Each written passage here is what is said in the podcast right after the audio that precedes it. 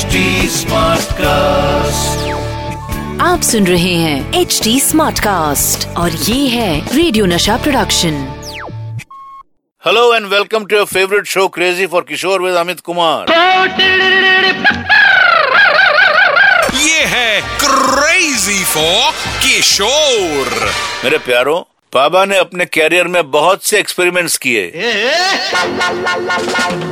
वो न सिर्फ़ एक्टर की पर्सनालिटी के हिसाब से अपनी वॉइस का एक्सप्रेशन बदल देते थे, बल्कि रिकॉर्डिंग के समय गाने में ऐसे इम्प्रोवाइजेशन किया करते थे, जिससे गाना और भी बेहतर हो जाता था। अब बात चाहे सैड सॉन्ग्स की हो, जैसे कि दुखे मन मेरे, या फिर मस्ती भरे गाने की हो, जैसे कि ये जवानी है दीवानी।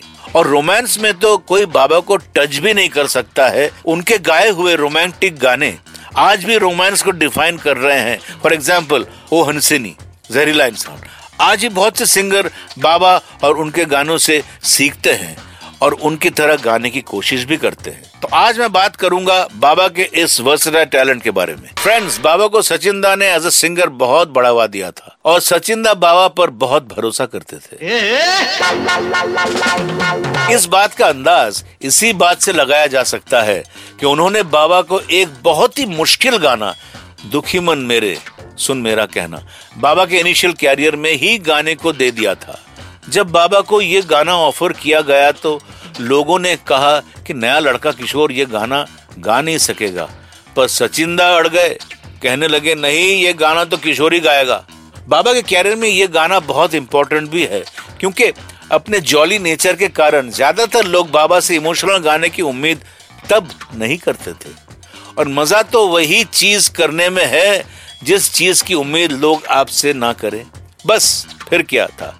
बाबा ने गाया और इंडस्ट्री में ये प्रूव कर दिया कि वर्सटैलिटी में उनका जवाब नहीं था।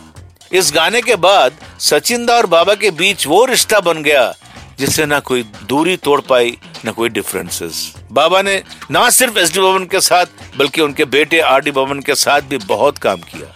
और जितना भी काम किया, वो अपने आप में एक हिस्ट्री है। भाई, जरा इमेजिन कीजिए आर डी बर्मन बाबा और आशा जी जैसे तीन जीनियस रिकॉर्डिंग पर हो और थोड़ी टेंशन का माहौल हो तो क्या होगा? भरोसा नहीं हो रहा है ना कि हमेशा हंसने खेलने वाले लोग भी परेशानी में पड़ सकते हैं? हा? क्यों नहीं? मैं बात कर रहा हूँ फ़िल्म जवानी दीवानी के गाने। नहीं नहीं अभी नहीं। हाँ। जब इस गाने की रिकॉर्डिंग शुरू होने वाली थी तो बाबा आर डी बर्मन को बार बार बोल रहे थे यार पंचम मज़ा नहीं आ रहा है। इतना शरारत भरा गाना है, इसमें कुछ तो अलग करते हैं। आशा जी तो इस गाने का बंगाली वर्जन, चोखे चोखे, कथा बोलो, मुखे किचु बोलो ना, पहले ही गा चुकी थी। पर बाबा कुछ एक्सपेरिमेंट्स करना चाहते थे। उन्होंने पंचम दा को एक बार फिर बुलाया और बोले, इस गाने में ऐसा होना चाहिए कि हीरो, हीरोइन को ऐसे बुलाकर हाँ जैसे कि, ए, यहाँ आओ ना, दिल है बेकरार। इस पर आशा जी ने भी गाना शुरू किया। ना ना बाबा बोले, आहा, आओ ना। आशा जी ने फिर से रिस्पॉन्ड किया ना ना इस तरह, ये थोड़े से ऐड हो जाने से गाना इतना ज़्यादा एनहेंस हो गया कि आज भी इसके रीमिक्स पे रीमिक्स बनाया जा रहा है। इस तरह की जो प्रेजेंस ऑफ़ माइंड रहती है, वो आपको कोई सिखा नहीं सकता। ये वही जीनियस ब्रेन है जो बाबा को सबसे अलग बनाता है। दोस्तों, एक म्यूज़िक कंपोजर और सिंगर पर सबसे ज़्यादा प्रेशर कब रहता है? जब किसी फ़िल्म के एक्टर प्रोड्यूसर डायरेक्टर फ़िल्म के म्यूज़िक कंपोजर सिंगर के विजन पर डाउट करते हैं। ऐसा ही एक इंसिडेंट हुआ फ़िल्म जहरीला इंसान के एक गाने की रिकॉर्डिंग के दौरान। हुआ यूँ कि इस फ़िल्म के एक्टर ऋषि कपूर चाहते थे कि फ़िल्म बॉबी में उनके आवाज़ देने वाले सिंगर शैलेंद्र सिंह ही उनके लिए इस फ़िल्म में भी अपनी आवाज़ दे। इस फ़िल्म का म्यूज़िक कंपोज कर रहे थे आर डी बर्मन और फ़िल्म के एक गाने के लिए वो डिसाइड कर चुके थे कि बाबा ही ये गाना गाएँगे। जब उन्होंने ये बात ऋषि कपूर को बताई तो ऋषि कपूर थोड़े नर्वस हुए कि किशोर कुमार तो इतने बड़े सिंगर हैं और वो तो देवानंद के लिए भी अपनी आवाज़ दे चुके हैं।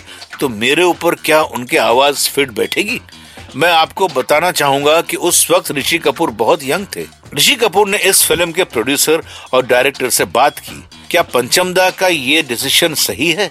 तो फ़िल्म के प्रोड्यूसर और डायरेक्टर ने पंचम दा से एक बार फिर से डिसीज़न पर सोचने के लिए कहा।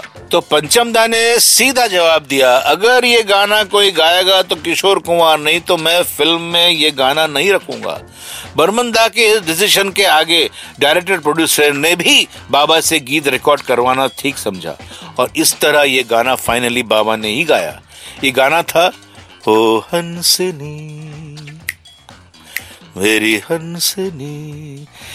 ये गाना इतना ज़्यादा सुपर हिट हुआ कि ऋषि कपूर के कैरियर का एवरग्रीन हिट सॉन्ग बन गया।